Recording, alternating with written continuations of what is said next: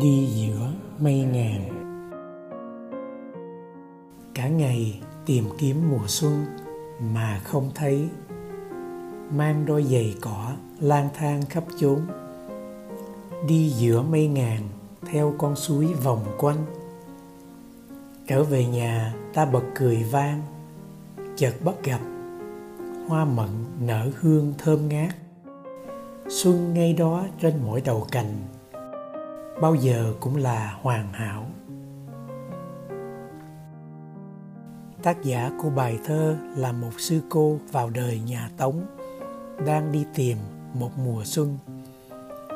Tôi nghĩ, mùa xuân ấy cũng có thể tượng trưng cho một sự an lạc, giác ngộ, giải thoát, hay là một hạnh phúc nào đó mà chúng ta đang mong cầu nhưng làm sao chúng ta có thể tìm thấy được mùa xuân ấy, bạn hả? Nó đang có mặt ở nơi nào? Hoa mận nở hương thơm ngát. Thật ra, chúng ta cũng đâu khác gì với vị sư cô ấy. Cũng vì một mong cầu hạnh phúc xa xôi nào đó mà trong cuộc sống, ta cũng đã lang thang tìm kiếm mình cũng đã leo núi trèo non, chân mang đôi giày cỏ, băng trong mây ngàn, vượt qua những con suối trong cuộc đời để đi tìm một mùa xuân. Rồi một hôm, ta mệt mỏi quay về lại nhà xưa, bước vào căn phòng nhỏ, chợt thấy hoa mận nở hương thơm ngát. Hoa nở lúc nào mà sao mình không hay biết, phải chăng nó đã có mặt ở ngay nơi đó trước khi mình ra đi.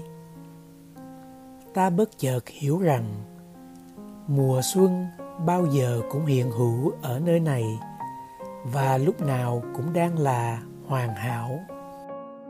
Nó có vắng mặt bao giờ đâu, nhưng không hiểu vì một lý do nào đó ta không thấy được và cứ lại lang thang tìm kiếm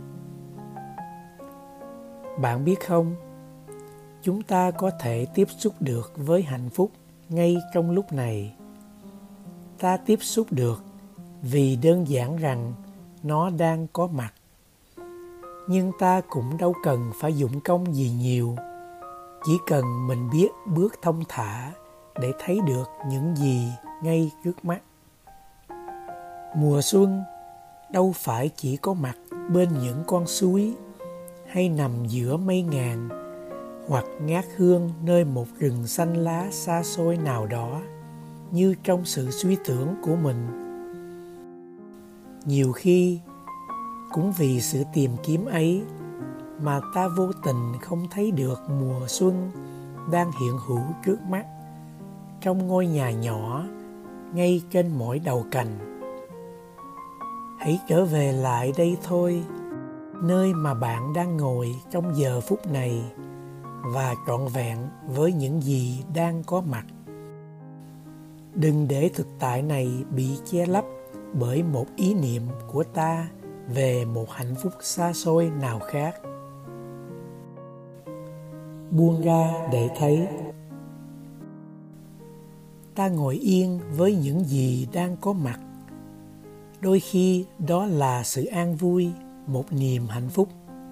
Và đôi khi đó cũng có thể là những lo âu hay phiền muộn. Nhưng nếu như ta biết sống trọn vẹn hoàn toàn với thực tại ấy, thì tất cả vẫn là một mùa xuân. Sống trọn vẹn ở đây là một thái độ buông thư và buông xả.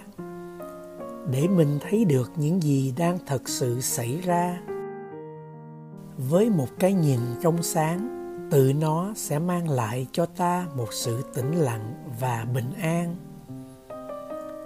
Ngồi yên để trở lại với một mùa xuân tự nhiên, để ta thật sự có mặt với tất cả, mà không hề có thêm một sự kiếm tìm nào khác. Ngồi yên với niềm vui, hạnh phúc thì bao giờ cũng dễ, phải không bạn? Nhưng làm sao ta có thể trở về khi chung quanh mình là những phiền muộn và lo âu?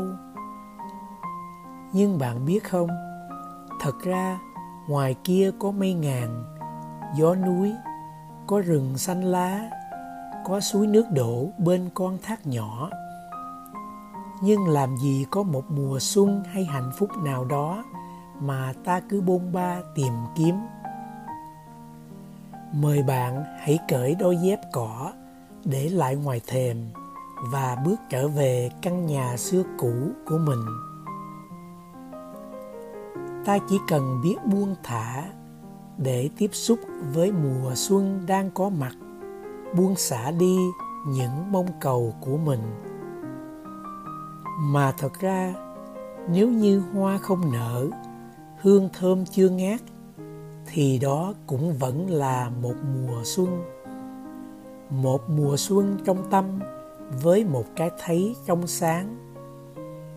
Mùa xuân là một thực tại bình thường trong bây giờ và ở đây. Chứ mình lại còn lang thang đi tìm kiếm một ý niệm về mùa xuân nào khác nữa đây, bạn hả? Chiếu soi người vô sự.